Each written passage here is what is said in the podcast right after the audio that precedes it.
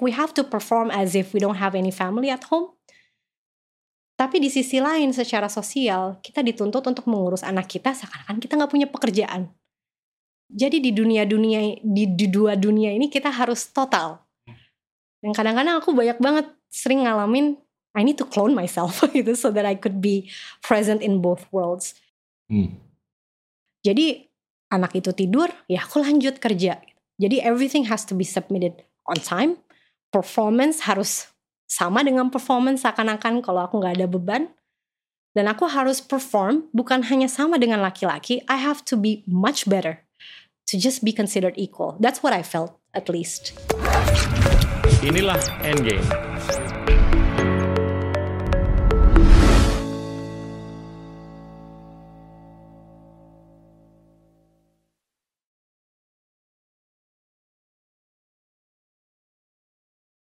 Halo teman-teman, hari ini kita kedatangan Sastia Prama Putri, seorang Associate Professor di University of Osaka di bidang Biotechnology.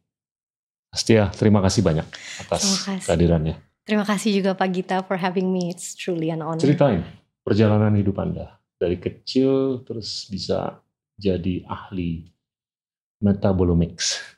It's a long story, but long story short, uh, aku terlahir di Jakarta yep. dari tiga bersaudara awalnya ya, yang benar-benar inti. Terus ya tumbuh besar di daerah Jakarta Selatan, menempuh pendidikan dari SD SD Islam, SMP SMP Katolik, terus SMA SMA Negeri, sampai akhirnya ke ITB. SD di? Di Bakti Mulia di Pondok Indah. Okay. SMP? SMP di Pangudi Luhur, di Haji Nawi, terus SMA, SMA di SMA 70 di Bulungan. Terus ke ITB. Terus dapat ngambil UMPTN, dapat di biologi ITB gitu. Oh. Siapa yang berpengaruh terhadap Anda untuk ngambil sains atau ngambil biologi? Sebenarnya banyak banget itu peran bapak, peran ayah ya. Jadi Bapak tuh dari kecil udah melihat, udah memetakan minat dan bakatku ya kayaknya. Sebelum aku menyadarinya itu sendiri. Hmm. Dari kecil aku tuh selalu penasaran sama sesuatu, sering bertanya, sering, sering banget tuh pengen memuaskan keinginan tahuannya tuh dengan membaca gitu. Tapi sejalan dengan kita tumbuh terus nanti ada zaman ABG kadang-kadang suka lupa ya waktu itu ada Ellie McBeal gitu kan dia yeah. pengacara yang sangat hebat yeah. perempuan terus akhirnya cita-cita berganti jadi pengen corporate lawyer pengen jadi diplomat dan waktu itu sempat kekeh pengen ngambil jalur karir ke arah situ ke hubungan internasional atau ke corporate law terus bapak yang kembali uh, sit me down waktu itu aku inget banget semalaman kita ngobrol sama bapak bapak bilang bahwa biotechnology is gonna be the next big thing. It's gonna be the answer for everything. Wow. Saat ini semua orang nggak ada yang peduli deh biologi tuh mungkin ya dianggap apa sih gitu biologi. Karena Profesi pada saat itu, ayah apa? Waktu itu bapak engineer. Sebetulnya bapak hmm. engineer, wira swasta ya. Jadi kerjanya juga di swasta.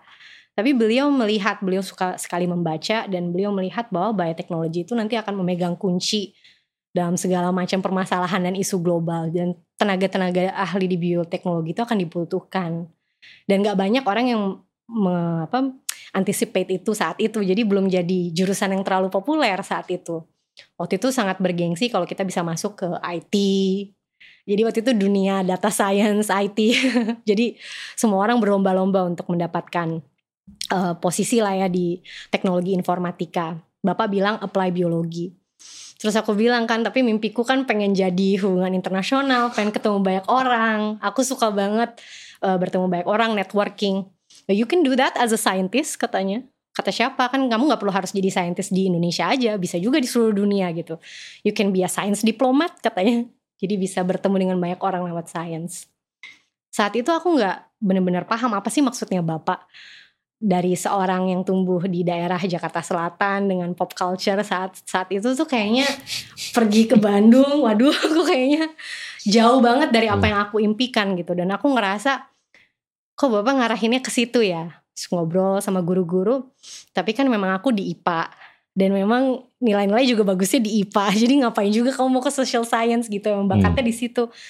Saya kira kita ngambil jalan tengah. Oke. okay boleh apply hubungan internasional tapi di pilihan ketiga karena di IPA waktu itu bisa pilih pilihan satu, pilihan kedua, pilihan ketiga.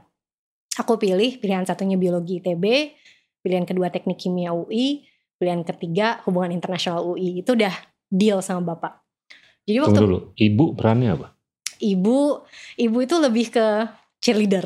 Jadi ibu tuh nggak terlalu banyak sebenarnya memberikan wisdom, tapi ibu tuh cuma bilang, ibu cuma lulus sampai SMA, Siap. karena ibu datang dari Bengkulu, dari kota kecil, di masa ibu tumbuh dewasa, education untuk perempuan, apalagi higher education is a privilege untuk for so little people. Jadi kamu saat ini dilahirkan di situasi di mana kamu bisa gitu mendapatkan privilege untuk go all the way up. Siap. Kamu harus lebih dari ibu ibu simple aja sih message-nya. Tapi dia bilang bahwa pendidikan itu akan membuka kunci-kunci pintu-pintu yang gak bisa dibuka gitu. Akan meniadakan banyak keterbatasan. Dan itu yang aku inget terus dari ibu. Jadi itu penting ya ibu hmm. sebagai guidance lah ya. Siap. Tapi ibu tuh sangat suportif lah. Bapak yang banyak mengarahkan nih koridor-koridor tuh we have always this long talks. Bahkan ngobrol sama Pak Gita sekarang ini mengingatkan aku akan ngobrol-ngobrol sama Bapak setiap malam gitu. Oh, yeah.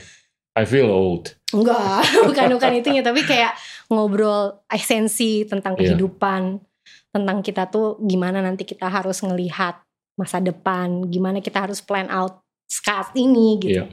Dapat hal-hal seperti itu arahan dari Bapak Terus gimana lancar ngambil sorry keputusan ngambil biologi itu setelah tahu diterima atau nggak diterima di beberapa tempat atau gimana tuh? Uh, Diskursusnya gimana tuh di rumah? Jadi kan ngambil UMPTN, terus waktu itu sempat minta juga bapak boleh nggak aku apply ke para hiangan, hmm. ke Unpar, ngambil hubungan internasional, tetap ke ke hmm. dapat keterima alhamdulillah. Tapi pas dapat pengumuman UMPTN, pilihan pertama biologi ITB masuk. Jadi itu waktu itu sih bittersweet feeling ya, karena I don't know if I belong there, I don't know if I'm going to like what yeah. I will study there gitu kayak sesuatu yang saat itu sebagai remaja wanita jauh sekali dari maksudnya mimpi aku apa yang aku bayangkan akan menjadi masa depanku gitu. Karena aku dulu berpikir terus terang di society kita menganggap bahwa saintis itu nggak keren gitu. Dan berangkat dari situ juga akhirnya I am who I am right now. Aku pengen bikin perempuan-perempuan Indonesia growing up berpikir bahwa scientist is very good gitu dan science itu keren. Dan itu yang harus kita ubah nantinya Betul. untuk mencegah supaya orang-orang akhirnya menjauhi profesi tersebut. Setuju banget. Kayak gitu. Jadi setelah dijalani, setelah ditekuni, kembali lagi tuh. My old passion, my real passion sebetulnya akhirnya terbuka dengan akhirnya kita belajar di buku hal-hal yang sampai ke level genetik gitu, ke level sel, regulasi segala sesuatu yang sangat rapi, sangat teratur itu menurutku luar biasa untuk menjelaskan everything that it is in the universe gitu. Yeah. Balik lagi ke level sel, sampai lagi ke level yang lebih kecil, level atom, kita bisa tahu segala sesuatunya itu highly regulated. And someone, some some greater power regulates oh. it. Dan itu akhirnya membuat aku menjadi lebih humbled ya. The more I learn, the more I realize that everything has its order gitu. Jadi di situ akhirnya membangkitkan apa ya minat aku kalau ya segala sesuatunya itu kalau kita pelajari, kita tekuni, ada regulasinya, ada ordernya, ada sistemnya. Jadi di sistem biologi semuanya kita belajar bahwa everything has its own regulation, course and order. Tapi oke, okay, kalau Anda percaya dengan regulator terhadap alam semesta, kenapa nggak ngambil fisika? Uh, waktu itu jatuhnya kan masuknya lewat pintu biologi ya. Betul. Jadi tapi ngambil kelas-kelas fisika juga gak? Ngambil kelas-kelas fisika, tapi aku tuh lebih tertarik ke living beings. Siap. Karena living beings itu highly dynamic. Yeah. Not to not to think that physics is not a dynamic hmm. uh, principle, tapi biological system itu highly dynamic dan dekat dengan kita. Gitu. Yeah. Jadi dari kecil aku lebih terpapar tentang bumi, tentang uh, makhluk hidup, Siap. tentang manusia gitu. Jadi pada akhirnya yang yang banyak membangkitkan minatku adalah living being, living system. Dan menurutku itu jauh lebih apa ya menarik gitu untuk dipelajari buat aku sendiri. Terus smooth sailing di ITB? Um, atau awal -awal ada episode-episode tertentu yang baru -baru mungkin bikin ITB, anda guncang atau apa? Ya sebetulnya sih dulu waktu pas SMP SMA terus terang nih malu juga Pak Gita sempat jadi model. jadi ya sempat ya ikut-ikut model apa. Jadi awal-awal ke Bandung tuh pulang pergi pulang pergi malah wow. sibuk ikut casting apa gitu. Wow. Bapak tuh sampai kak orang tuh pengen masuk ke ITB kok kakak malah males-malesan hmm. gitu asal-asalan. Hmm. Tapi kan ini bukan mau kakak gitu dulu. Kan yang pengen masuk ITB itu bapak gitu, bukan aku. Dulu awal-awal ya. Namanya masih muda ya, belum tahu. Terus sampai akhirnya terus terang sih sampai shock banget kita dapat surat dari rektor ke rumah. Wow. Kalau IP ku tuh di bawah dua gitu. Dapat surat peringatan dan itu dikirim langsung Mbak di rumah baca. Aku langsung bilang jangan sampai uh, bapak baca gitu. Takut banget gitu. Terus akhirnya pas bapak udah baca aku dipanggil. Terus akhirnya dia tanya lagi what is it that you want in life? Do I raise you to waste your potential? Gitu. Hmm. do I raise you to um, intentionally sabotage your life? Hmm. gitu. Enggak but this is exactly what you're doing katanya gitu.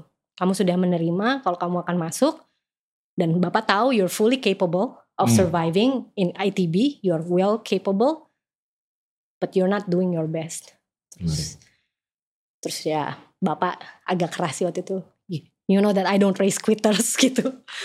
Itu waktu itu aku sempat shock sih bapak ngomong kayak gitu. Tapi in a way, I think that was the greatest advice in my life ya. Hmm.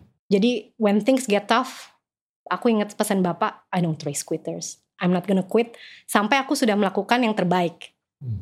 Kalau sudah melakukan yang terbaik, setelah itu tidak sesuai dengan apa yang kita harapkan itu kita serahkan ke yang maha kuasa. Tapi bukan berarti kita mensabotase diri kita sendiri dengan waste our potential atau tidak melakukan yang terbaik, ya jelas saja hasilnya juga mungkin tidak hmm. sesuai.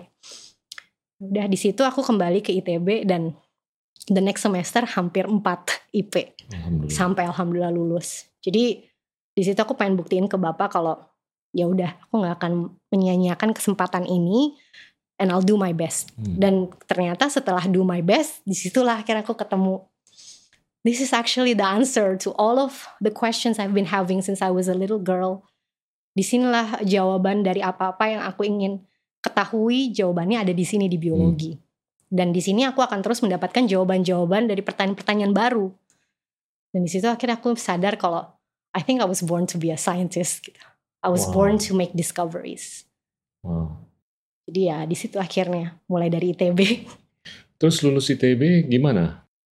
Keputusan untuk nerusin secara akademis atau mau kerja dulu atau gimana gitu? Smooth yeah. sailing juga atau? Termasuk bisa dibilang termasuk lancar karena waktu itu sebelum lulus uh, ada tawaran.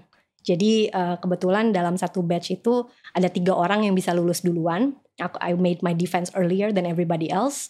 Dan di situ kebetulan ada satu opportunity untuk pergi ke Jepang didanai oleh UNESCO hanya satu tahun program diploma non degree.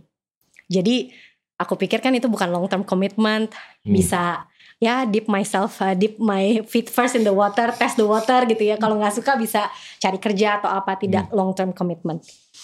Tapi ternyata uh, setelah pergi gitu alhamdulillah dapat beasiswanya. Satu tahun pergi ke Jepang abis itu aku ternyata terpanggil gitu. Ternyata aku ada di dalam environment yang sangat-sangat advance dalam soal biotek jadi apa yang bisa kita lakukan di dunia bioteknologi di Jepang itu situasi dan kondisinya itu jauh lebih kondusif untuk melakukan eksperimen ketersediaan alat funding environment gitu. Gimana kita berinteraksi di lab dan di situ makin makin lagi gitu meyakinkan langkahku kalau oke okay, aku kalau gitu pengen jadi saintis nih tapi aku pengen jadi saintis di situasi dan kondisi yang seperti ini gitu. Kenapa Osaka? Osaka kebetulan tuh first destination waktu itu. Sebetulnya mungkin ada destination yang lain, tapi aku orangnya lebih ke kayak ngalir aja. Okay. Apa pun opportunity yang datang di aku, aku coba untuk apa dapetin. Kalau dapet jalanin gitu. Nanti next opportunity comes. Jadi waktu pas di usia yang masih 21 tahun waktu itu kan yeah. Ya. um, belum terlalu banyak berpikir Pak Gita sampai ke apa yang mau aku lakukan 10 tahun ke depan 20 tahun baru lulus wah dapat beasiswa oke okay, ayo gitu jadi lebih ke kayak grabbing uh, the this golden ticket yeah. do the best that I can hmm. mungkin this opportunity doesn't come twice dan aku coba ambil aku lakukan sebaik-baiknya nanti membuka pintu baru opsi-opsi baru aku pikir gitu aja sih hidupku mengalir seperti itu Gak ada proses konsultasi di rumah mengenai kesempatan atau peluang ini hmm. untuk dikomparasikan dibandingkan dengan prospek di tempat lain atau apa gitu waktu itu aku berpikir untuk bisa dapat full scholarship yeah. um, S2 S3 uh, di Osaka University itu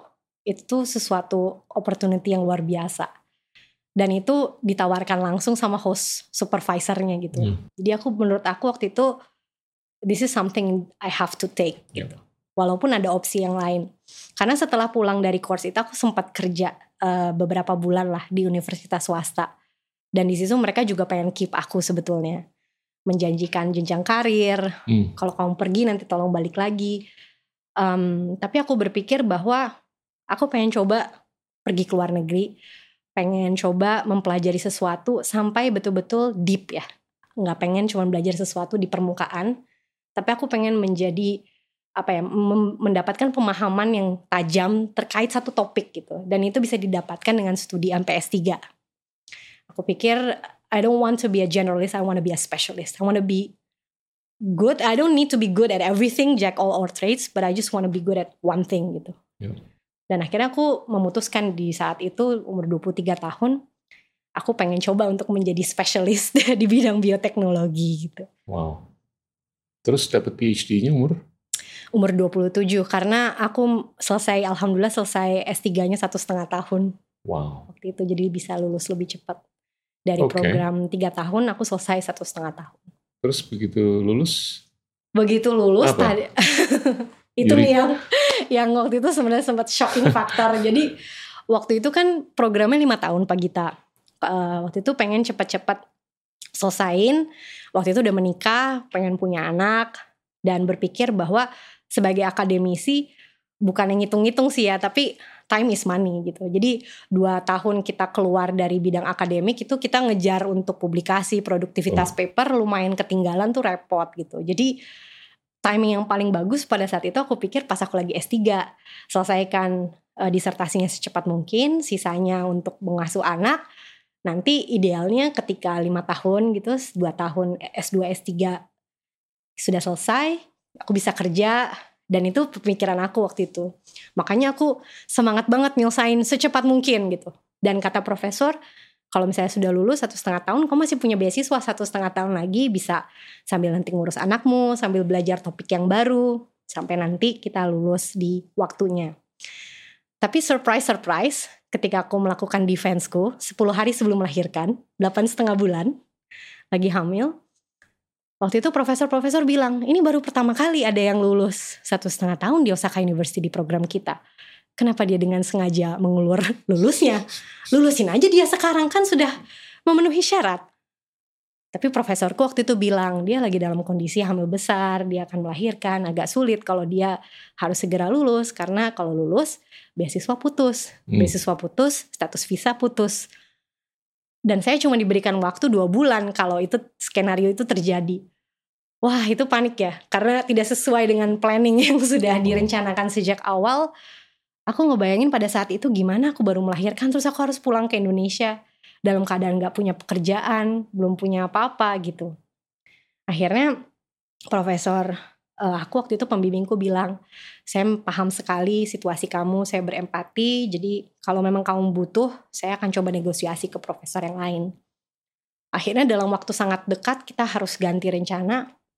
Aku bilang bisa nggak sedikit aja diundur kelulusan saya sampai minimal Desember jadi anak saya udah cukup besar untuk bisa masuk ke daycare.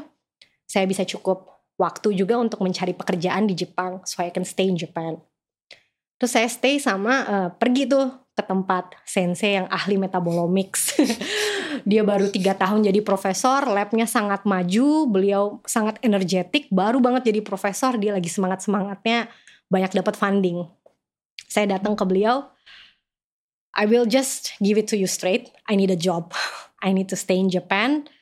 Uh, dan saya tahu ini out of nowhere ya permintaannya karena uh, beliau juga kenal saya hanya lewat interaksi selama saya dia jadi pembimbing saya waktu S3. Tapi dia bilang, saya melihat kamu ini kayaknya orangnya ini ya, gritnya tinggi, pantang menyerah gitu. Datang ke saya ujuk-ujuk minta pekerjaan gitu dalam keadaan hamil gede gitu luar biasa orang ini gitu kan. Dia bilang ya I need I need to do what I need to do to survive. So can you give me a job yang aku bisa lakukan uh, minimal untuk bisa dapat visa hmm. di Jepang. Dan dia nggak tahu gimana he saw something in me. I think he saw potential. Dan dia kasih aku pekerjaan itu gitu out of nowhere gitu ya. Wow. Aku waktu itu pikir ini kayaknya PT job kali ya. Waktu itu awal-awal aku berpikir kayak gitu tapi biarlah. Yang penting ya udah nggak apa-apa. Akhirnya aku lulus tepat waktu eh tidak tepat waktu lebih cepat. Beasiswa langsung diputus tapi aku punya penggantinya waktu itu kerja di part time job anakku baru enam bulan aku masukin ke dalam daycare Terus aku mulai bekerja sebagai peneliti paruh waktu waktu itu satu tahun di lab namanya Profesor Fukusaki yang sampai sekarang masih jadi mentor profesorku saat ini itu a very good deed that he did to me is game changing. Hmm. Itu something yang aku ngerasa I will forever be indebted to him. And I will spend the remaining time working for him, doing my best untuk membuktikan ke dia kalau it was just not a it's not just a pity job that I deserve to be there. Dan itu yang akhirnya mengubah segalanya satu tahun bekerja di uh, lab itu dengan segala keterbatasan masih punya bayi, setiap hmm. uh, apa namanya waktu cuma satu jam ya. Kita kan waktu itu masih peneliti paruh waktu jadi digajinya per jam. Jadi kita cuma punya break itu satu jam. Aku lari gitu naik sepeda pergi ke daycare nyusuin balik lagi makan juga sambil jalan sambil lari. Itu dijalanin dalam waktu satu tahun. Tapi dia melihat betapa aku tuh berusaha sebaik mungkin. Dengan waktu yang terbatas memang cuma bisa jam 10 sampai jam 5 tapi dia melihat bahwa ada effort di situ, ada productivity di situ. Jadi aku tau lah nggak bisa sampai malam di lab tahu kan kalau hmm. misalnya harus pulang jemput anak, tapi aku bisa bantu nih anak-anak mahasiswa Jepang untuk benerin bahasa Inggrisnya kalau mereka mau submit paper. Itu kan akhirnya mereka dia merasa oh terbantu nih ada Sasti ya dia bisa jadi seseorang yang bantu saya. Terus uh, saya bilang sensei ini ada ada tawaran untuk nulis review. Kalau sensei berkenan, saya berkenan juga untuk nulis review tentang paper-paper sensei selama ini saya bisa tulis. Dia senang sekali. Oh, ada inisiatif gitu. Hmm. Dan akhirnya review itu jadi salah satu highly cited papernya beliau juga gitu. Wow. Jadi ngelihat oh orang ini kayaknya punya potensi gitu. Dan tahun berikutnya dia nawarin, "Do you want to work with me full time? Three more years?" gitu your child uh, is still so small gitu katanya satu setengah tahun apakah nggak apa-apa karena pekerjaan ini will require you to travel dan ke Amerika karena proyeknya adalah kolaborasi Jepang dan Amerika waktu itu partnernya di Jepang itu di UCLA adalah orang yang benar-benar highly kali, high caliber scientist gitu. Dia bahkan mendapatkan waktu itu uh, Champion of Change Award dari White House. Ada Profesor James Liao saya berpikir aduh jadi pada saat itu merasa ini Osaka ini buat aku udah tinggi banget nih datang yeah. dari Indonesia tapi aku harus pergi ke yang lebih tinggi lagi gitu kerjasama dengan orang yang punya kaliber sangat tinggi in a way it's gonna be very good karena breaking one ceiling you'll find a higher ceiling to break gitu yeah. Jadi pada akhirnya kita tidak terkungkung dalam satu limitasi di mana kita udah merasa hebat. Hmm. Aku ngerasa ini kesempatan yang bagus untuk challenge myself more in higher ceiling gitu in a bigger, more global level. Ya udah akhirnya I took that job dengan segala konsekuensinya. Anakku banyak harus dibawa ke mana pun karena kultur di Jepang itu tidak terlalu permisif terhadap profesorku iya, tapi the whole perempuan. surrounding tidak terhadap perempuan. Terhadap perempuan, terutama yang berkeluarga. It's like we have to perform as if we don't have any family at home. Hmm. Tapi di sisi lain secara sosial kita dituntut untuk mengurus anak kita seakan-akan kita nggak punya pekerjaan. Jadi di dunia-dunia di, di dua dunia ini kita harus total. Hmm. Dan kadang-kadang aku banyak banget sering ngalamin I need to clone myself gitu so that I could be present in both worlds. Tapi itu yang harus aku lakukan to keep my job there gitu. Karena aku nggak bisa mengambil langkah, oh maaf saya nggak bisa karena saya ada ini, nggak bisa. Jadi anak itu tidur, ya aku lanjut kerja. Jadi everything has to be submitted on time. Performance harus sama dengan performance seakan-akan kalau aku nggak ada hmm. beban.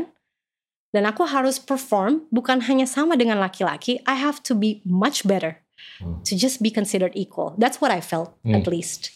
We're not actually competing in the same ball ballpark yeah. ya. Saya harus punya performance yang jauh lebih baik untuk bisa dianggap setara gitu. Anda ngelihat ada ekosistem nggak sih yang mendukung Anda untuk bisa survive dalam konteks yang nggak gampang? Suami, orang tua, atau mungkin ekosistem yang di luar keluarga atau apa? What, ya, what made it possible untuk Anda? Semuanya. Selain grit Anda sendiri? Semuanya. Everything around me was my support system. Banyak yang bilang it takes a village ya to raise a child. Hmm. In my case it's so true in every literal sense. Dari mulai suami yang luar biasa banyak berkorban untuk yeah. ada di situ, banyak dia juga akhirnya mengorbankan pekerjaannya dia juga kan waktu dia di pekerjaan untuk mensupport aku. Yeah, Ibuku yang bolak-balik dari Jepang ke Indonesia hampir setiap bulan untuk ngasuh oh. anakku kadang-kadang kita pergi bisnis trip tuh pasti bawa pasukan anakku dibawa ke mana-mana gitu sebelum dia sekolah ya Aisyah sampai di umur 6 tahun dia ikut ke mana pun karena aku pengen Aisyah melihat gitu loh this is what I'm doing I'm not leaving her behind untuk pursue my dream I'm bringing her with me dia saya pengen dia tuh jadi front seat viewer yep. as to what she's going to be capable of doing by setting her an example right right in front of her doing this together jadi dia mengerti bahwa she is a part of the, that mission. That I'm not pursuing my dream by myself and leave her behind. Dari situ dia tumbuh menjadi anak yang sangat pengertian dan sangat suportif tentang apa yang aku upayakan, apa yang aku perjuangkan. Udah umur berapa sekarang? Sudah 13 tahun. Masya Allah. SMP? SMP. Mau jadi biologis juga? ya dia punya ketertarikan untuk jadi scientist ya dan ya punya banyak rasa penasaran gitu. Tapi ya sekarang masih suka berubah-berubah. Cuman dia yang pasti dia pengen jadi apa namanya pengen pursue higher education itu ada keinginan itu dari dia. Ya. Cerita deh mengenai metabolomics. Hmm. Apa sih itu dan apa itu benefitnya untuk humanity? Jadi metabolomics itu kalau Pak Gita sering dengar omics. Omics itu adalah comprehensive analysis atau comprehensive profiling of a biological entity. Kalau kita ngomongin genomics, berarti kita menganalisa secara komprehensif semua gen yang ada dalam satu sampel. Nah, metabolit itu adalah hasil akhir ekspresi gen. Di mana kan kita punya blueprint gitu ya, tapi nanti diekspresikan. Dari ekspresi itu ada beberapa sistem lah. Dari mulai transkripsi, lalu ditranslasikan menjadi protein, terakhir itu metabolit. Metabolit itu yang akan sangat berkorelasi erat dengan health status kita misalnya. Kalau kita ngomongin soal produk pangan, kualitasnya um, apa namanya dia kualitasnya tinggi, rasanya lezat, rasanya punya particular taste karakteristik in your coffee, hmm. dia punya acidity yang tinggi, dia punya bitter taste, dia punya flavor note. Everything is related to metabolite composition. What is in our food? Dan awalnya kan aku bekerja di project yang menggunakan mikroba. Karena aku mikrobiologis ya. Jadi hmm. banyak aku mengutak-ngatik nih mikroba ini sebagai cell factory. Gimana kita bisa menggunakan sel yang sangat kecil ini nih microbial cells itu sebagai host factory untuk memproduksi biofuel, produksi bio-based um, chemicals supaya kita bisa dapat renewable energy so. seperti itu. Jadi riset aku seperti itu dan aku membantu metabolic engineers yang mereka memanipulasi gen itu supaya kerjaan yang mereka tuh jauh lebih cepat. Nggak trial and error kan nyobain coba deh gen yang ini coba deh gen yang ini. Dengan kita bisa mapping semua metabolisme dari sel mikroba itu kita tahu nih di dalamnya bukan cuman in and out but what goes in between kita tahu. Dari mulai baratnya kalau digestive system dari mulai kita makan sampai keluar itu kita tahu apa yang terjadi di metabolisme kita jalur metabolisme. Itu awalnya. Dan dari situ kita bisa bikin kayak super strain gitu.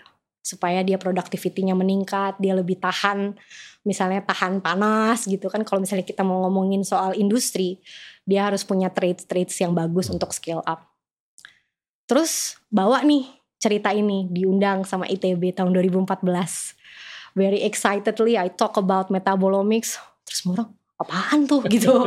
Gak padahal padahal tuh di ITB karena iya. kenapa yeah. Pak? Waktu itu bioteknologi industri nggak ada yeah. di iya. Indonesia. Nascent. Atau iya. belum ada ya, non-existent. Ya? Non-existent, ya? oh. jadi nggak kebayang kita hmm. mau bikin cell factory, mau bikin uh, bioreactor gitu, belum ada sampai ke situ. Akhirnya apa yang aku lakukan? Bagaimana supaya lebih mudah nih untuk dicerna konsep metabolomics. Saat itu kopi luwak lagi trending. Kopi luwak lagi trending, harganya 10 kali lipat lebih mahal, tapi banyak yang palsu. And no one could tell the difference. Apa sih bedanya kopi luwak hmm. sama tidak? Karena as long as it's very good coffee, ya dia bisa punya cita rasa dan taste yang tinggi gitu, kualitas yang tinggi, nggak mesti didajes sama luwak.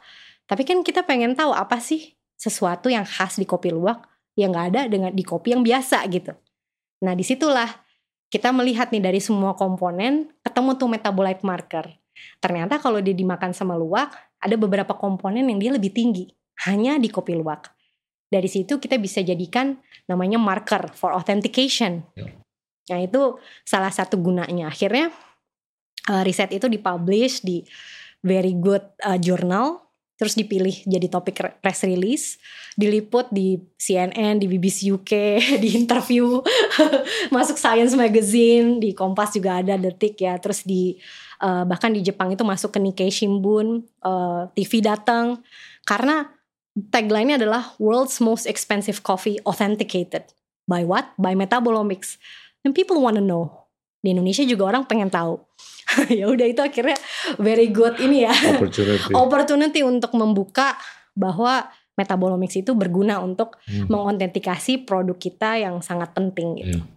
Nah tapi I don't wanna just stop there, pengen tahu kan apa sih bedanya kopi dari Aceh sama kopi dari Papua. Pasti mereka punya komposisi hmm. marker yang berbeda, flavor notes yang berbeda. Apa sih metabolite yang membedakan? Jadi itu akhirnya dikembangkan lebih lanjut dan Akhirnya sekarang ke semua produk pertanian yang punya high value commodity, kopi, kakao, buah-buahan, tempe, itu juga jadi apa namanya target gitu untuk kita analisa metabolomik. Um, pada akhirnya sih yang pengen aku lakukan adalah bagaimana kita bisa boost kualitas dari produk pertanian Indonesia supaya bisa compete di skala global. Gimana caranya? Nah itu berda berdasarkan dari udah lama tinggal di Jepang, kok lama banget gitu ya produk-produk Indonesia kok nggak ada sih di market yeah. gitu. Ada banyak yang dijual tapi ya marketnya untuk orang-orang Indonesia juga. Pengennya kan produk Indonesia itu dikenal sama orang-orang Jepang gitu. Ya dan ternyata satu hal yang nggak nyampe itu adalah standar kualitas. Kita tuh produk banyak dari segi production tapi kualitasnya belum nyampe. Hmm. Jadi akhirnya ya dijualnya lokal aja. Dijual lokal aja ya value-nya juga gitu-gitu aja. Sementara kalau misalnya kita bisa mengolah dengan baik kan value-nya juga meningkat ada added value dan produk kita kan sebagai pride ya representatif dari Indonesia itu bisa lewat produk pangan kita gitu. Itu adalah salah satu bentuk diplomasi juga gitu untuk memperkenalkan um, Indonesia. Jadi itu akhirnya berangkat dari motivasi itu very simple pengen lebih banyak orang Jepang makan produk Indonesia dan made in Indonesia. Um, pas kebetulan setelah udah banyak gitu ya mengumpulkan track record dari pengennya sih kan peneliti ya jadi ngumpulin track record dulu sebagai peneliti kayak gimana sih bikin manggis ini lebih tahan lama supaya hmm. dia tahan uh, menempuh perjalanan yang jauh hmm. nggak hmm. keburu rusak bagaimana sih misalnya kita bisa coating banana misalnya hmm. supaya dia tuh appearance-nya lebih menarik lebih lama misalnya contohnya atau gimana kita bisa tempe yang diproduksi di Indonesia ini bisa diekspor itu gimana caranya sih? Kan banyak hmm. tuh step-step yang harus kita lakukan sampai dia bisa dap datang di negara tujuan masih bisa dikonsumsi. Jadi aku melakukan riset itu dulu selama 10 tahun, membangun network baik di Jepang dengan banyak industri, banyak stakeholder terkait di Jepang dan juga banyak juga kan kerjasama sama peneliti-peneliti dan hmm. pergi ke field ngobrol langsung sama petani apa sih masalah mereka masalah mereka gitu ya di lapangan dari situ kita melihat peneliti Indonesia tuh udah bener arahnya hmm. pelatihan semua yang dilakukan udah bener yeah. pak tapi middleman-nya itu ada tetap aja balik lagi kalau produknya petani bagus-bagus dibelinya dengan harga murah dari middleman ini incentive systemnya iya jadi akhirnya mereka hmm. akan terdemotivasi hmm insentif yang paling penting untuk mereka pertama financial motif dulu, ya. insentif dulu. Baru setelah Tapi Anda melihat nggak hmm? adanya kapasitas bioteknologi untuk bukan hanya meningkatkan kualitas, tapi meningkatkan produktivitas. Oh iya tentunya. Jadi Oh. kita berangkat dari bukan hanya kualitas tapi produktivitas Hmm. juga meningkat. Jadi banyak misalnya kayak teman-teman yang di hulu itu dari mulai pemuliaan, bagaimana memilih sistem produksi eh, dan juga memilih benih yang paling baik untuk supaya lebih produktif. Tapi yang aku lihat saat ini produksi banyak pak. Jadi kita punya banyak produksi, tapi banyak yang akhirnya diproduksi goes to waste atau dia tidak bisa eh, dijual ke market yang tinggi gitu. Jadi banyak peneliti di Indonesia sudah fokus ke produktivitas, tapi masih sedikit sekali yang fokus ke kualitas.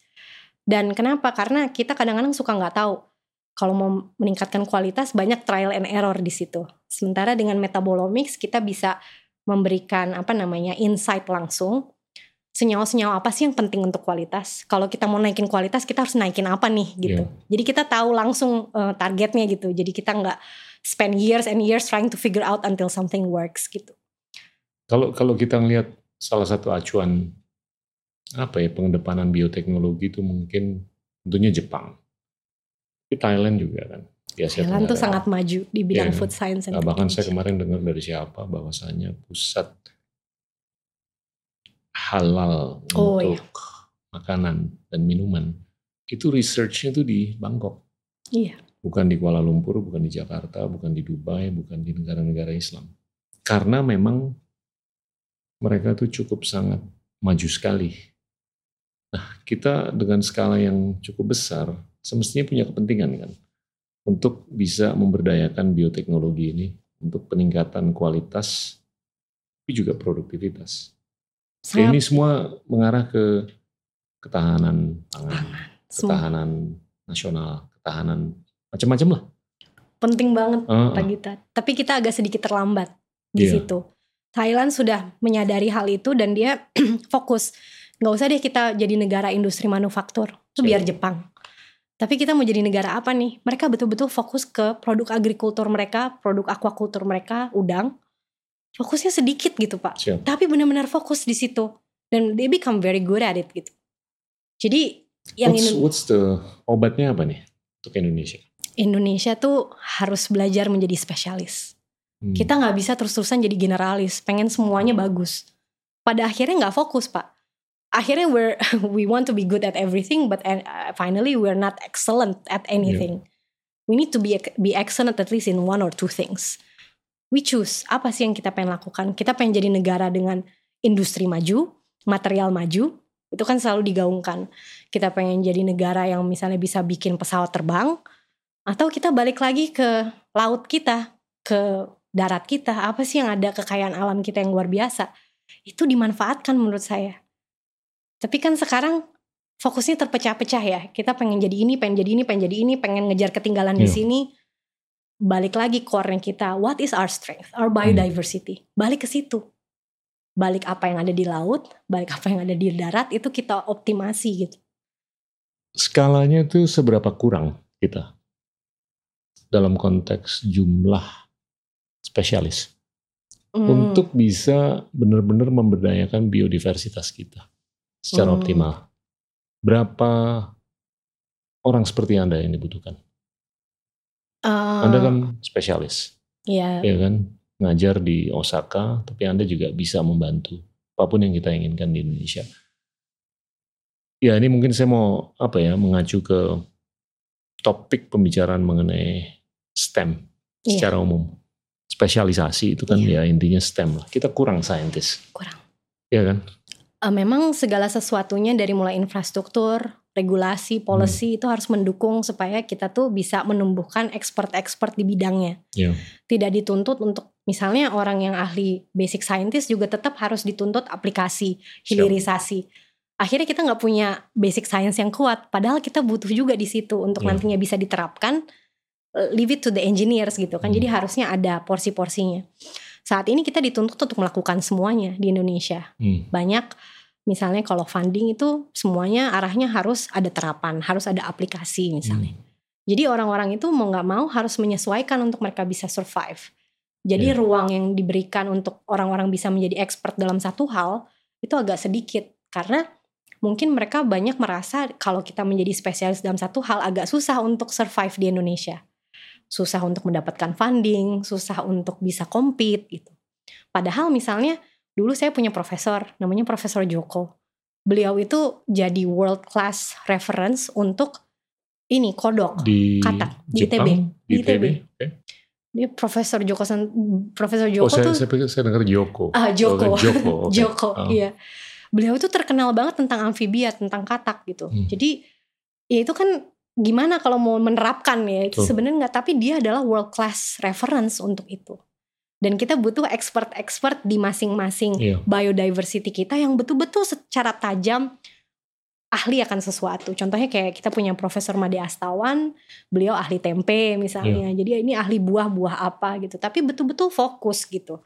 Jadi kita bisa punya banyak ahli-ahli untuk memanfaatkan biodiversitas kita yang akan kaya, bukan misalnya tahu semuanya tapi pada akhirnya nggak fokus untuk bisa mengembangkan satu komoditas yang penting gitu. Tapi skalanya seberapa kurang Jauh sekali Pak Jauh kan? Jauh, dibanding apa yang Anda udah saksikan di Jauh. Jepang? jauh. Ibarat kata gini loh, Anda belajar metabolomics di Jepang, Iya. balik ke ITB, ngomong metabolomics, pelangga-pelongo aja kan kebanyakan orang. Iya itu tapi 10 Iya kan? tahun yang lalu 10 ya. tahun yang lalu. 10 tahun yang lalu waktu Iya. saya baru masih postdoc. Mungkin masih bisa diasumsikan kayaknya Jepang scientific discovery-nya masih bisa dibilang lebih advance lah Iya. daripada Indonesia. Mungkin masih bisa dibilang bahwasannya scientific discovery di Amerika kayaknya masih lebih advance daripada Indonesia. Iya. Iya kan? Betul. Ini bukan statement anti nasionalis Iya. atau apa, tapi kita harus menyadari Iya. kurangannya di mana. PR-nya. Saya tuh beberapa hari yang lalu bicara sama guru orang Indonesia yang ngajar di Amerika Serikat. Dia menyampaikan statistik yang sangat apa ya, mengkhawatirkan. Dalam konteks STEM, jumlah S3 tahun 2021 yang lulus dari Tiongkok itu kurang lebih 6.500-an. Dari India 2.500 mungkin dari Korea 1300, dari Turki 400-an, dari Indonesia 82. Dan Indonesia itu posisinya di bawah Ghana. Yang pasti di bawah Singapura, Malaysia, dan lain-lain. Ghana. Ya kan? Kapan kita mikir kita bakal kalah dalam produksi S3 dalam STEM dengan negara seperti Ghana? Iya. Ya kan? Kita adalah kekuatan ekonomi terbesar nomor 15 di dunia. Populasi terbesar nomor 4 di dunia, demokrasi terbesar nomor 3 di dunia. Ya mestinya minimum seribu lah. Ya kan angkanya. Ya Ya. syukur-syukur bisa lebih besar daripada Turki. Ya. Turki 450, South Korea atau Korea Selatan 1300-an, populasi 50 juta, kita 280 juta itu mungkin tingkat kompleksitas yang pertama yang harus kita sadari dan sikapi. Yang kedua, cewek juga. Gimana nih? Sedikit lagi. Iya kan? Pastilah dari 82 itu mungkin saya spekulatif nih. Mayoritas kayaknya cowok. I hope I'm wrong. Hmm. Nah itu gimana tuh? Agar Anda bisa menjadi inspirasi untuk angka 82 itu bisa naik ke 1000 2000, syukur-syukur 3000. Karena tanpa hal seperti itu, kita nggak akan bisa menyaksikan masa depan yang kental dengan kebanggaan terhadap biodiversitas kita. Khususnya dalam konteks kualitas dan produktivitas. Thailand produktivitas berasnya mungkin 14 ton per hektar, kita cuma 7 ton per hektar. Itu gimana tuh? Karena kalau kita bisa produktif seperti apa yang ada di Thailand, kita bisa jadi eksportir salah satu yang terbesar lah untuk beras. Ya kan? Dan segalanya. Dan segalanya. Iya.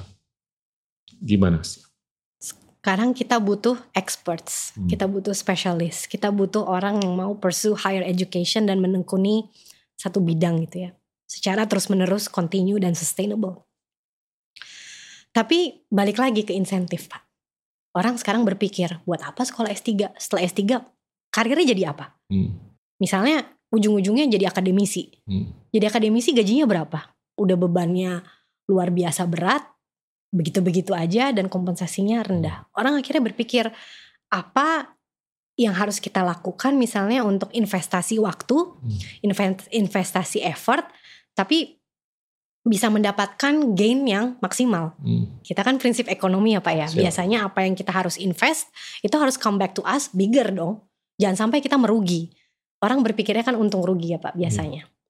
Dan ada beberapa beberapa orang dari zaman dulu mungkin yang terpanggil. Iya. Kaum-kaum yang terpanggil yang untuk pengen jadi kaum intelektual itu ada. Tapi itulah yang jumlahnya sekarang kita punya. Orang-orang yang terpanggil untuk mengabdi, untuk berkontribusi, untuk mendedikasikan dirinya untuk sains. Because that's their passion. Tapi orang-orang yang seperti itu berapa banyak sih Pak? Nah sekarang yang kita pengen kan raising the number significantly. Jadi berarti harus ada transformasi tentang kenapa becoming an expert itu akan menjadi gain. Iya. Kenapa Indonesia itu nantinya dalam 5-10 tahun ke depan you cannot even get a job kalau misalnya kamu nggak punya S3 misalnya di bidang biotek. It's Anda dulu nggak pernah ada pemikiran kayak gini ya? Tuh Anda berangkat ke Osaka, waduh, ntar kalau gue balik gimana nih? Bakal dapat pekerjaan apa enggak gitu? waktu Cuek itu, aja waktu itu. waktu itu berpikirnya untuk bukan untuk pulang karena berpikir itu untuk menjadi saintis dan harus pengen jadi saintis kelas jadi dulu dunia. saintis. Betul, jadi dulu saintis. di mana aja, yang penting Betul. berkenan. Karena Ya. waktu itu aku berpikir aku butuh pendidikan tinggi ini sebagai kunci untuk membuka pintu-pintu yang tertutup. Pintu-pintu opportunities. Jadi chance favors prepared mind itu kata Louis Iya. Pasteur. Sebetulnya value unlockingnya ini kan sangat bisa terdemokratisasi. Betul.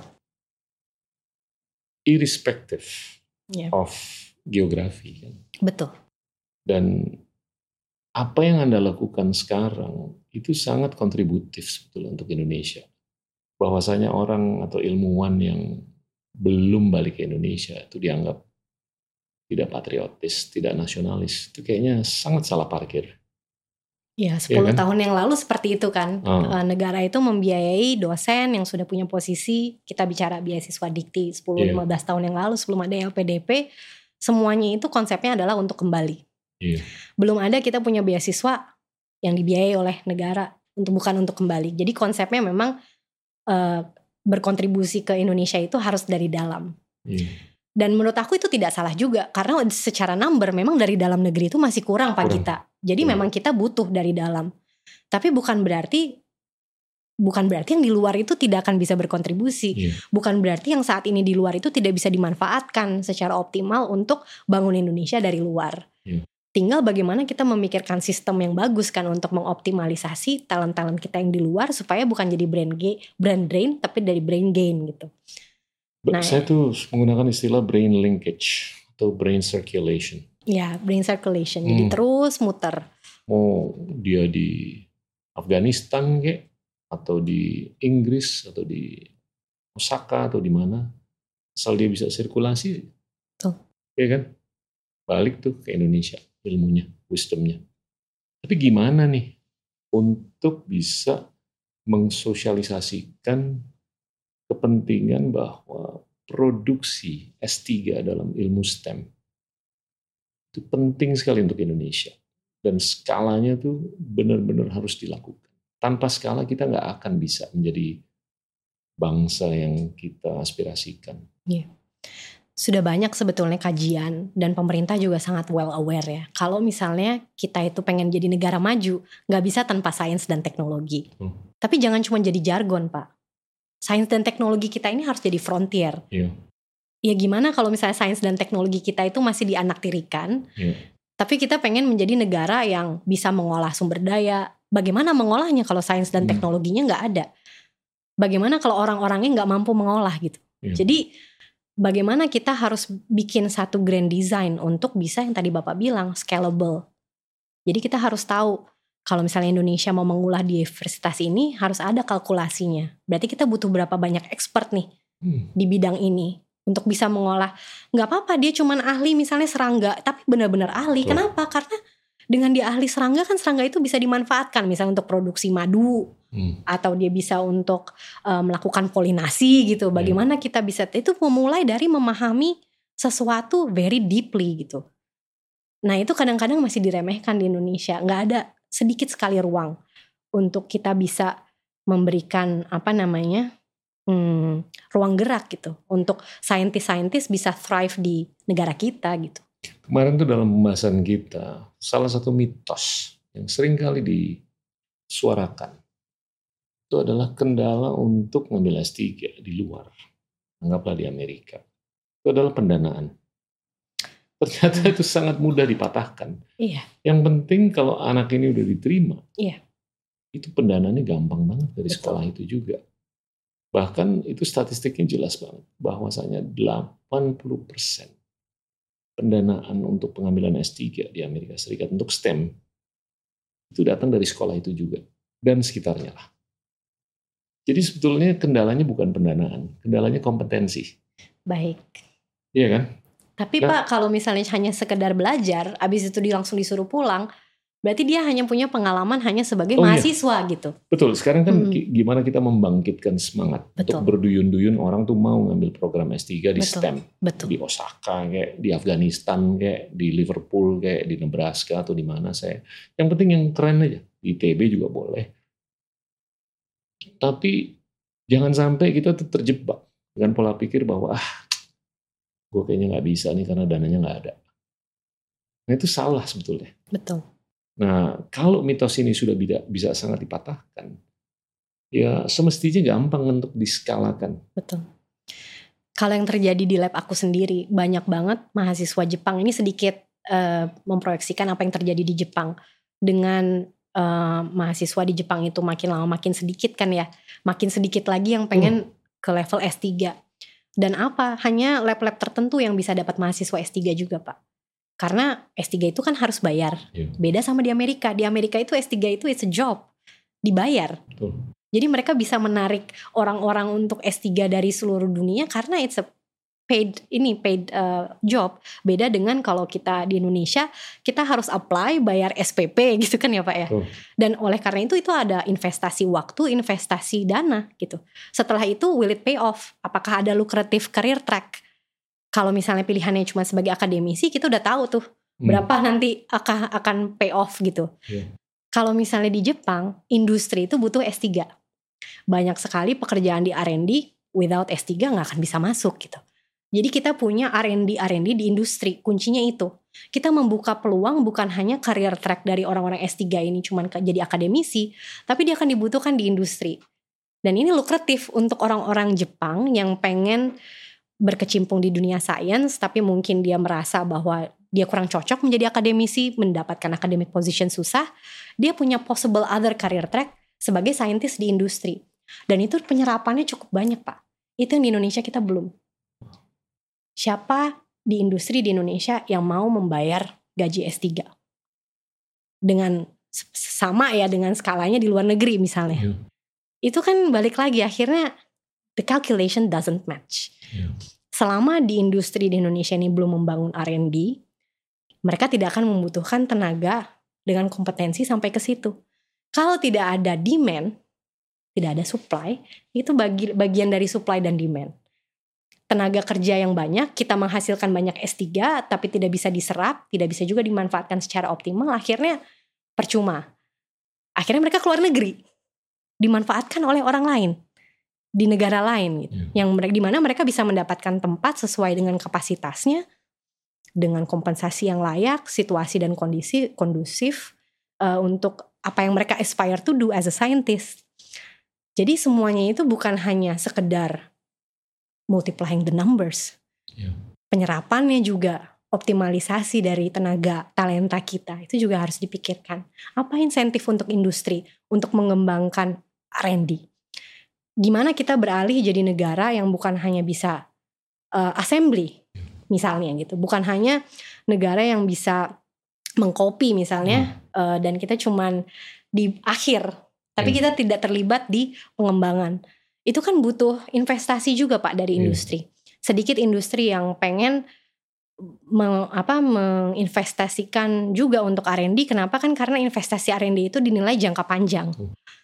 Yang returnnya belum pasti gitu ya. Kalau kalau mau bicara return itu mungkin yang mudah untuk bisa dipertimbangkan oleh pelaku industri Betul. untuk bisa memberdayakan spesialis seperti Anda. Itu mungkin yang pertama adalah kepentingan untuk meningkatkan produktivitas. nggak perlu kualitas dulu. Karena kalau produktivitas itu nyambung dengan Iya. profitabilitas. Iya, profitability. Iya kan? Karena kalau kita meningkatkan kualitas, ada nilai tambah. Ya ujung-ujungnya itu harus dipas on kan. Betul. Apakah daya belinya itu mencukupi? Untuk Mungkin bisa. ada keraguan. Iya. Tapi kalau kita bisa meningkatkan produktivitas dulu, itu pasti hukum dengan daya ekonomi. beli yang belum meningkat, tapi profitabilitasnya itu udah lebih terjamin. Nah, mulai dari situ investasinya Betul. untuk pelaku industri. Baru di jangka menengah panjang kita tingkatkan juga kualitasnya. Yang tadinya mungkin kurang sehat, ini lebih sehat. Yang tadinya mungkin penggunaan probiotiknya atau mikrobiomnya kurang, ini lebih banyak. Dan bisa dispesifikasikan untuk kepentingan-kepentingan untuk kita bisa membuahkan atlet kayak apa kayak atau apa pun lah. Sebetulnya bisa didesain gitu kan. Sepertinya tapi belum nyambung Pak. Jadi Iya. kita masih fokus ke creating uh, highly talented individuals Siap. yang akan berkarir di bidang sains dan teknologi. Tapi kalau misalnya kita ingin memanfaatkan sumber daya itu maksimal, it needs to go beyond papers. It Ya. needs to go beyond books. Ya kan? Iya. Dan yang bisa untuk translate itu adalah industri. Ya. Mereka adalah yang akan bisa mentranslasikan hasil penelitian itu untuk sesuatu yang diaplikasikan ke masyarakat. Jadi we need our industry to be strong in science and technology. Ini yang Jepang hebat. R&D-nya kuat. Nah, gimana sekarang kita bisa memberikan insentif yang nyata ke industri? Ya. Untuk awalnya mungkin masih ada keraguan, tapi kalau misalnya ada policy-policy yang memang clear insentif, Hmm. ya mereka kan balik lagi kan harus ada hitung-hitungan ekonominya masuk gitu ya. Untuk mereka mau investasi, hire orang yang punya kapasitas S3 digaji lebih tinggi, harus justified Hmm. cost-nya. Untuk apa gitu. Nah kalau misalnya itu terjadi, kalau menurut saya baru kita bisa shift. Sementara kalau kita lihat di Amerika, semua industri banyak sekali kan Pak, orang-orang S3 itu tidak kesulitan untuk cari pekerjaan. Sangat tidak kesulitan. Sangat tidak sulit. Di mana-mana tuh ya academic position is one option, tapi banyak sekali yang akhirnya lari ke industri. Dan dan mereka tuh kalau mau bayar nggak tanggung-tanggung. Betul. Karena mereka punya keyakinan bahwa yang direkrut itu bisa memberikan nilai tambah. Betul.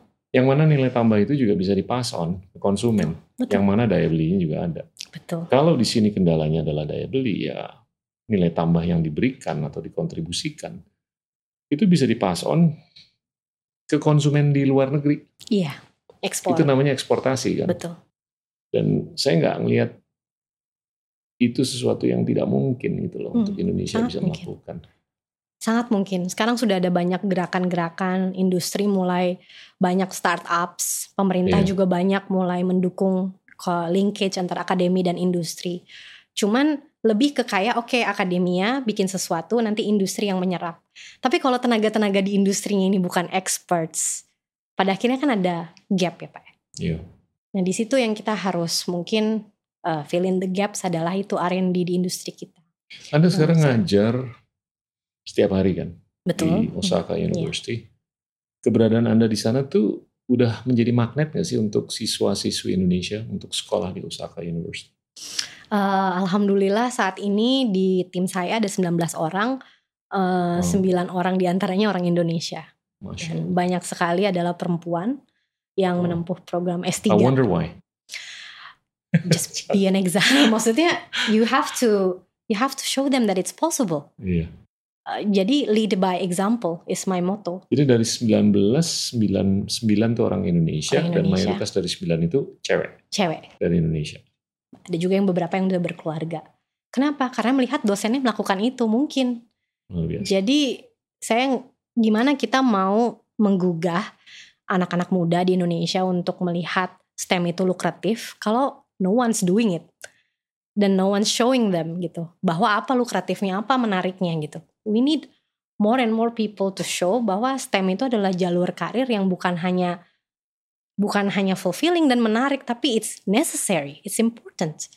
Jadi saya berusaha selalu mengkomunikasikan dengan apa yang saya bisa ya dengan kemampuan ya cuma bisa nulis di Instagram misalnya my stories apa yang saya discover mencoba untuk menceritakan dengan bahasa yang mudah dipahami keseharian em, mendekatkan gap gitu antara apa yang saya jalani dengan apa yang mereka jalani kok ternyata relatable kalau Bu Sasti bisa saya juga pasti bisa saya mau belajar di situ saya mau juga pursue S3 karena someone else is doing it and they can gitu. Jadi kalau semakin banyak orang-orang yang memberikan contoh gitu ya bahwa it's possible kok kita bisa menjadi perempuan yang berdaya, kita bisa menempuh pendidikan sampai ke tingkat yang tertinggi, tapi kita juga tetap memanusiakan diri gitu loh bahwa kita iya. bisa tetap menjadi ibu, tetap menjadi istri, tetap menjadi sosok figur um, masyarakat yang bisa kontribusi ke masyarakat.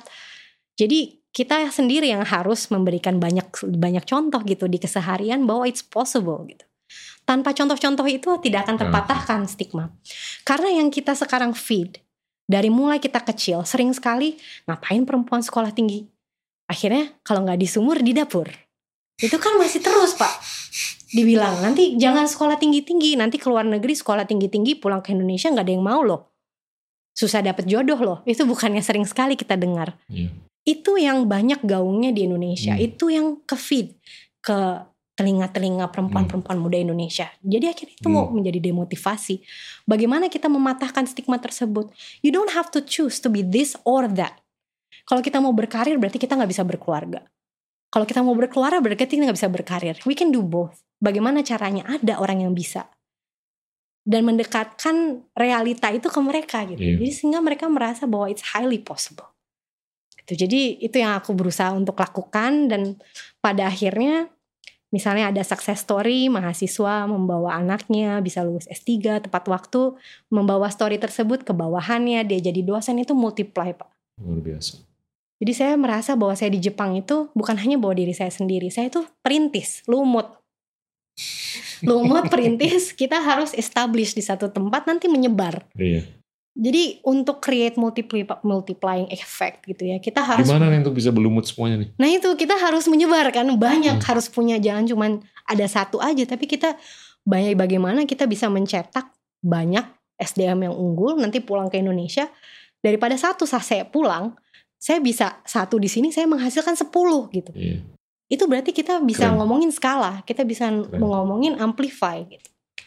Nah, tapi bagaimana kita terus ber apa berpegang teguh ya bah pada privilege yang saya miliki saat ini saya ada di Jepang. Saya harus membuka pintu-pintu yang sudah terbuka untuk saya ke orang lain. People open doors for me. I open it for other people. Yeah.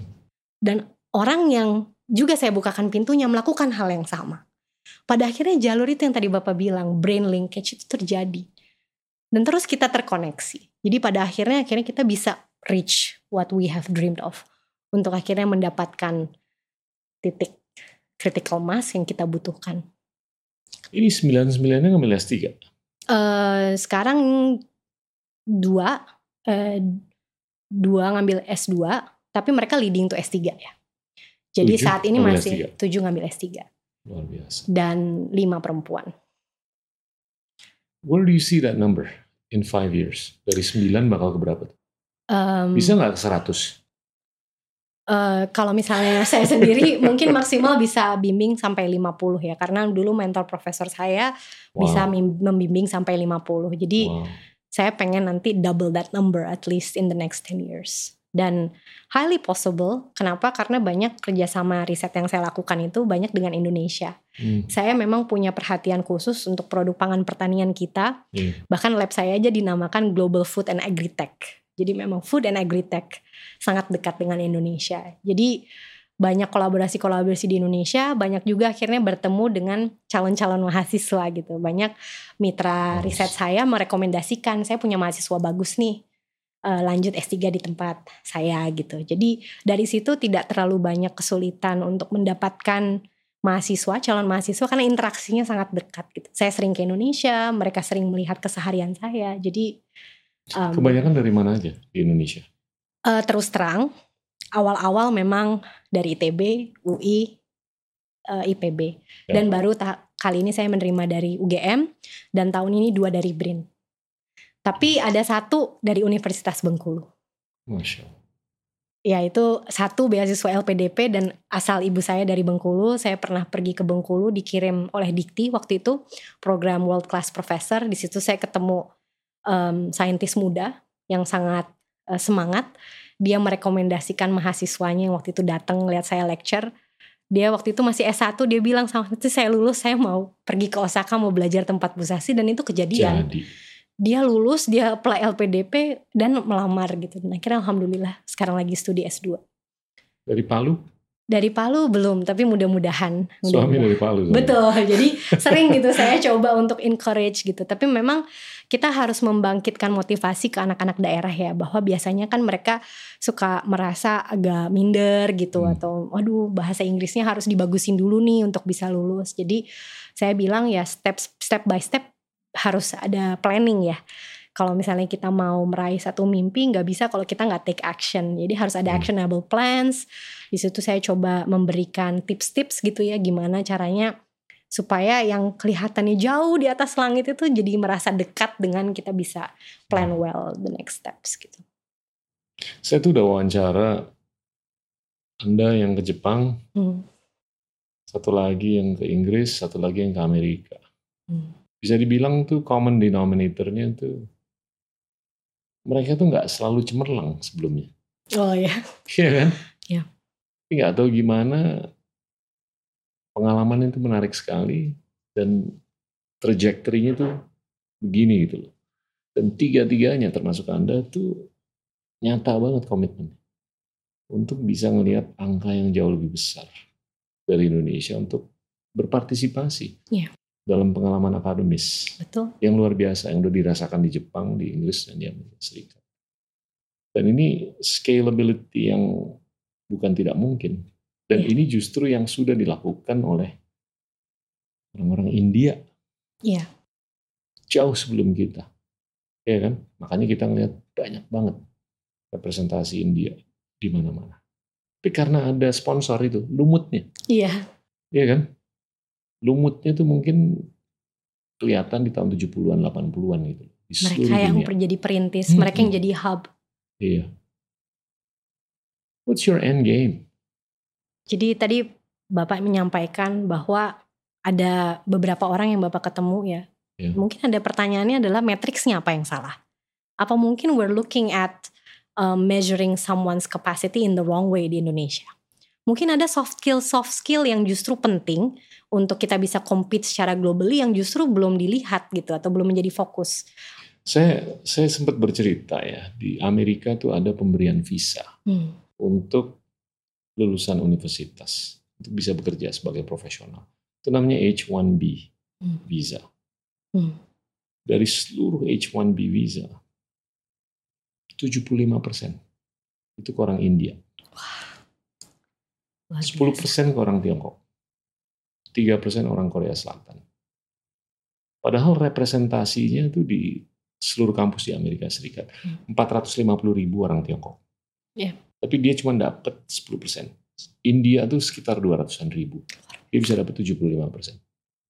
Korea Selatan 150 ribu, dia cuma dapat 3%. Indonesia representasinya cuma 8.500. Starting pointnya sudah rendah Udah rendah, dan ininya 0, ya. Tapi saya tuh punya keyakinan kalau kita jejerin Iya. India, kayak Turki, kayak Korea Selatan, Tiongkok, India, apa Indonesia, secara kognitif itu mungkin sama, Hmm. ya kan? Bahkan bisa dibilang orang Indonesia mungkin kognisinya lebih keren. Iya. Ya masing-masing bisa ngomong gitu. Tapi diferensiasinya itu soft skills. soft Saya skills. selalu ngomong orang India tuh jago ngecap. Iya. Ya kan? Dia berani sekali. Mengupahkan pendapat, bisa mengartikulasikan ide. And you know what? It's like you. Saya tuh melihat Anda tuh sangat capable untuk mengartikulasikan, menarasikan apa pun.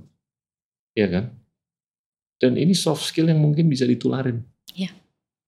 Anak-anak muda yang inspiratif, pengen gitu loh. Shoot for the stars. Nggak cewek, nggak cowok. Iya. Iya kan? Iya. Nah itu mungkin soft skill yang kita harus ajarkan. Iya. Tapi soft skill lainnya yang tadi tuh gimana kita bisa mematahkan mitos. Iya. Ini bukan kendala pendanaan, ini kendala kompetensi. Betul. Ya kalau lu skor GRE-nya kayak begitu, skor GMAT-nya kayak begitu, skor SAT-nya kayak begitu, ya Iya. nggak mungkin bisa Betul. diterima di Osaka. Betul. Ya kan? Kalau IP-nya kayak begitu, ya nggak mungkin diterima. Nah itu yang harus di obatin. Iya. Nah, itu mungkin PR pertama, tapi PR keduanya itu. The next level. Hmm, Beyond uh, hanya sekedar ya maksudnya sertifikasi, nilai Plusnya itu kan itu loh. itu kan buka per- pintu pertama ya. Iya. Tapi whether we're gonna go the whole way atau sampai titik tertentu ya itu differentiating Iya. itunya yang perlu kayaknya di Indonesia itu. Plusnya itu apa tuh? Nah itu yang Anda mungkin bisa sajikan Iya. teman-teman. Tapi ujungnya ke mana nih Sasti? Ujungnya adalah saya pengen sebenarnya yang gampang aja. Aku pengen jadi orang yang bermanfaat. Jadi hidup di dunia ini kan relatif ya, kita nggak ada yang tahu. Tapi gimana I want to live a meaningful life. Sebetulnya prinsip hidupku simple. Meaningful life dan pengen menjadi bermanfaat untuk orang lain. Untuk itu apa yang aku lakukan sekarang semuanya harus resonate dengan apa yang aku aspire in life. Jadi apa yang aku lakukan sekarang misalnya menggali ilmu, mempelajari sesuatu, itu untuk memberikan manfaat. Jadi ada driving force yang sangat kuat untuk aku keep going when things get tough because it's not only about me, it's about the greater purpose gitu. Ya jadi akhirnya saya pengen menjadi itu, tuh terus menjadi core tumbuhan perintis untuk membuka jalan bagi sebanyak mungkin orang hasil penelitian bisa memberikan impact yang sebesar-besarnya beyond science menyentuh ke segala lapisan masyarakat bisa merasa bahwa hasil yang apa yang aku upayakan selama ini bermanfaat dalam multidimensi. Bukan hanya di sains tapi betul-betul menyentuh ke segala lapisan masyarakat mengembangkan kapasitas um, SDM Indonesia dan nantinya Indonesia bisa memiliki potensi untuk mengembangkan ya biodiversitas kita dengan lebih optimal. Tapi beyond that, bermanfaat itu tidak akan berarti apa-apa kalau aku tidak bermanfaat untuk keluargaku sendiri. Iya. Jadi kadang-kadang kita perlu untuk melihat to within. Jadi saya juga pengen dengan segala macam apa yang aku upayakan sebagai um, ketua dari satu organisasi, sebagai pendidik di lab, sebagai juga businesswoman. Tapi yang paling penting adalah anak-anak harus dekat dan ibunya dan suami juga bahagia, Amin. bapak ibu juga merasa bahwa aku tuh adalah anak yang dekat dengan orang tua. Jadi pengennya sih semuanya itu akan bisa terlaksana. It's very simple. I don't dream untuk menjadi misalnya peraih Nobel atau segala macam. I Tapi was gonna ask you that. no, it's um, dengan kita pengen menjadi orang yang bermanfaat, we're looking to do something for other people bigger than ourselves. Memiliki pride, memiliki mimpi untuk menjadi prize atau award tertentu, it's our own pride and recognition. Tapi yang aku pikir bahwa yang akan bikin kita go the extra length, go the extra mile adalah kalau kita memiliki satu rasa kasih sayang, aspirasi, semangat yang lebih dari diri kita sendiri. Tapi semangat ke orang lain. Dan itu yang Anda aku melihat pengen. nggak sih? Anda tuh bisa. Ya saya doain Anda menang Nobel sih. Amin. Anda ngelihat nggak sih Anda tuh punya kapasitas untuk mempengaruhi orang lain. Untuk siapa tahu bisa menang Nobel. You see yourself? Mudah-mudahan, iya. Jadi apa yang aku lakukan adalah untuk bisa mencetak lebih banyak orang bisa lebih baik daripada aku kan. Jadi bukan hanya untuk diriku sendiri. Dan aku melihat bahwa mendapatkan awards, mendapatkan recognition itu adalah gift dari orang-orang untuk Iya. aku gitu. It's not something that I maksudnya dream of. Jadi bukan itu adalah tujuan akhir. That's not my end game Iya. kalau misalnya apa yang aku lakukan kebermanfaatan ini bisa meluas, orang memberikan apresiasi itu aku bersyukur. Hmm. But that is not that is not what I'm looking for. Terus menebar manfaat tanpa memikirkan untung rugi gitu. Iya. Itu yang akan bikin hidup itu jadi lebih enteng. Kita nggak berpikir saya melakukan ini berarti harus begini. Dan itu yang akhirnya membuat segala macam langkah ring- ringan gitu loh jadinya. Dalam segala macam kesibukan berusaha untuk menyempatkan melakukan segala peran dalam satu waktu buat orang lain yang merasa bahwa ini harus ada untung rugi itu akan sangat berat pak. Iya. Tapi kalau kita melakukan ini for the sake of the greater good, semuanya itu akan memberikan semangat yang luar biasa. Akan menjadi satu driving force yang tidak akan pernah tupus. Dan that's my end game. Ini, ini statistik aja ya.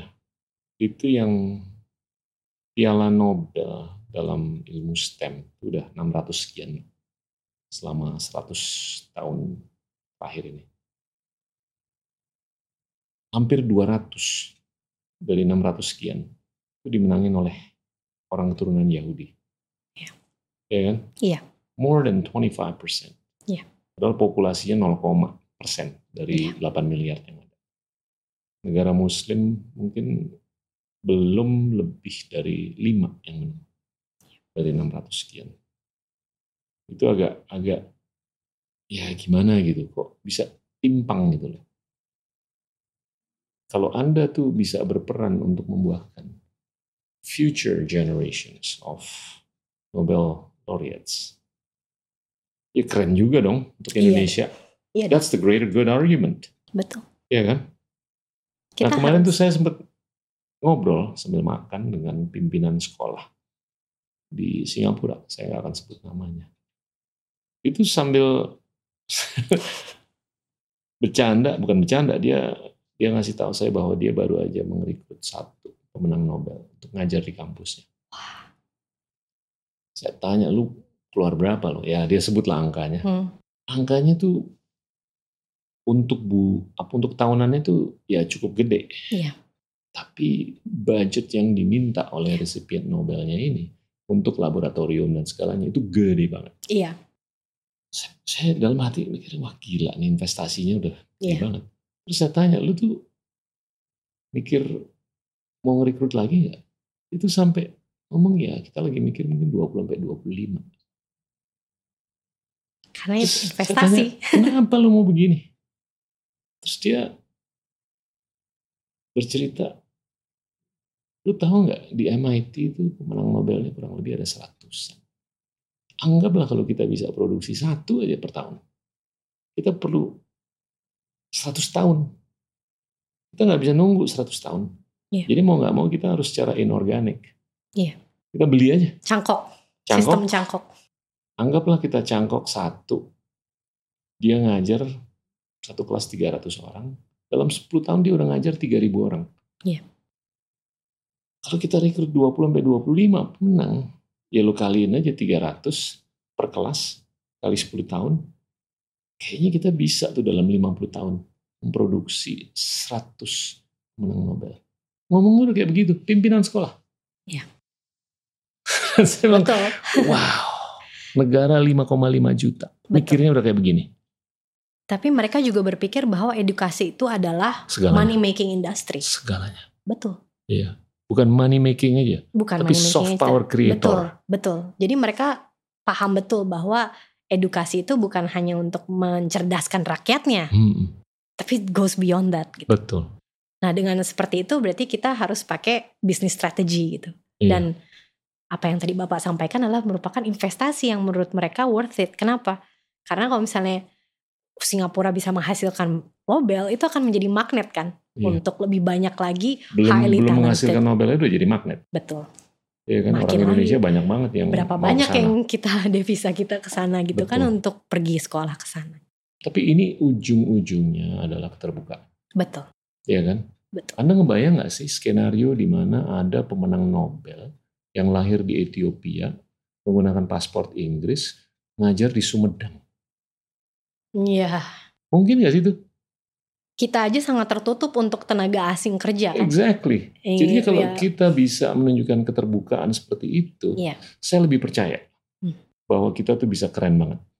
Iya. Tapi sebelum ke situ, inkrementalismenya tuh tinggi, Betul. ya kan? Betul. Kita nggak bisa terlalu berpikir wah secara bombastis, Iya. tapi tanpa keterbukaan atau kesadaran mengenai apa yang sudah dilakukan negara-negara lain Betul. yang udah berhasil. Iya. Oke, Tapi jadi apa- gimana nih? Pasti ke depannya. kita Anda you wanna you wanna do things that are for the greater goods. Terus Anda tetap akan di kampus kelihatannya. Iya, tapi selain di kampus juga aku bikin perusahaan keluarga kan di Indonesia untuk ekspor impor dan dari situ adalah satu vehicle untuk bisa menyerap produk-produk UMKM, sourcing langsung ke petani. Lalu nanti bisa ekspor ke berbagai negara lewat aplikasi dari hasil riset itu sudah dilakukan. Jadi bukan hanya fokus di kampus aja, tapi memang Aku udah memikirkan dalam grand design ini untuk meningkatkan kebermanfaatan dengan apa yang aku lakukan. Aku sudah merintis lah, meskipun masih kecil-kecilan, tapi pilar-pilar itu harus ada. Pertama, kita harus mencetak SDM unggul, highly quality eh, apa namanya individuals yang akan menjadi experts pulang ke Indonesia. Saya harus ada di kampus untuk bisa train them, educate them, supervise them. Itu privilege yang gak ada di industri jadi untuk situ I want to be an educator itu main mission. Tapi setelah itu kan harus ada maksudnya bagaimana kita bisa menjembatani apa yang ada di akademisi itu ke masyarakat dan itu sudah coba dilakukan juga untuk terjun langsung ke bisnis. Dan bagaimana kita menghimpun orang-orang seperti aku nih ilmuwan diaspora. Kita punya organisasi namanya Ikatan Ilmuwan Indonesia Internasional. Itu mewadahi ilmuwan Indonesia di seluruh dunia termasuk rekan-rekan yang sudah Bapak undang itu semuanya anggota dari. Hmm. Saat ini saya juga fokus jadi ketua umum di situ. Itu menggerakkan supaya kita tuh nanti bisa meraih sesuatu yang seperti India lakukan, yeah. seperti Cina lakukan. Kita sendiri harus bersatu. Kita sendiri harus punya end game kita sebagai community secara kolektif, yeah. bukan hanya sporadis individual. Yeah. Jadi gimana caranya kita menghimpun kekuatan dari luar juga kita harus berkumpul nih gitu untuk bisa memberikan impact yang luar biasa harus ada wadah itu sudah aku lakukan jadi di setiap peran itu sebetulnya banyak yang melihat kok banyak sih pengen bisa tahu gitu ya gimana caranya juggling peran yang sangat berbeda. Tapi sebetulnya itu tidak berbeda karena semuanya itu masuk ke dalam satu main mission aku. Itu semuanya tersirkulasi dalam satu misi iya. core mission gitu. Itu cuman bagaimana mengimplementasikannya itu tapi sebenarnya everything is connected. Jadi tidak ada yang aku lakukan di satu peran itu tidak akan bermanfaat untuk ke yang lain gitu. Jadi semuanya terkoneksi. Jadi itu yang apa yang aku ingin lakukan untuk lebih banyak lagi orang-orang bisa pergi ke luar negeri belajar metabolomics ya spesifik ke bidang aku membangun Indonesia dengan masing-masing kapasitas yang sudah dipelajari dan juga membangun lebih banyak lagi orang-orang Indonesia yang ada di luar itu untuk melek gitu Indonesia needs us. Hmm. Dan apa yang kita bisa lakukan bukan hanya sebagai individu, tapi kolektif. Itu adalah kekuatan India sama Cina yang iya. kita belum punya. Gimana tuh increase the numbers?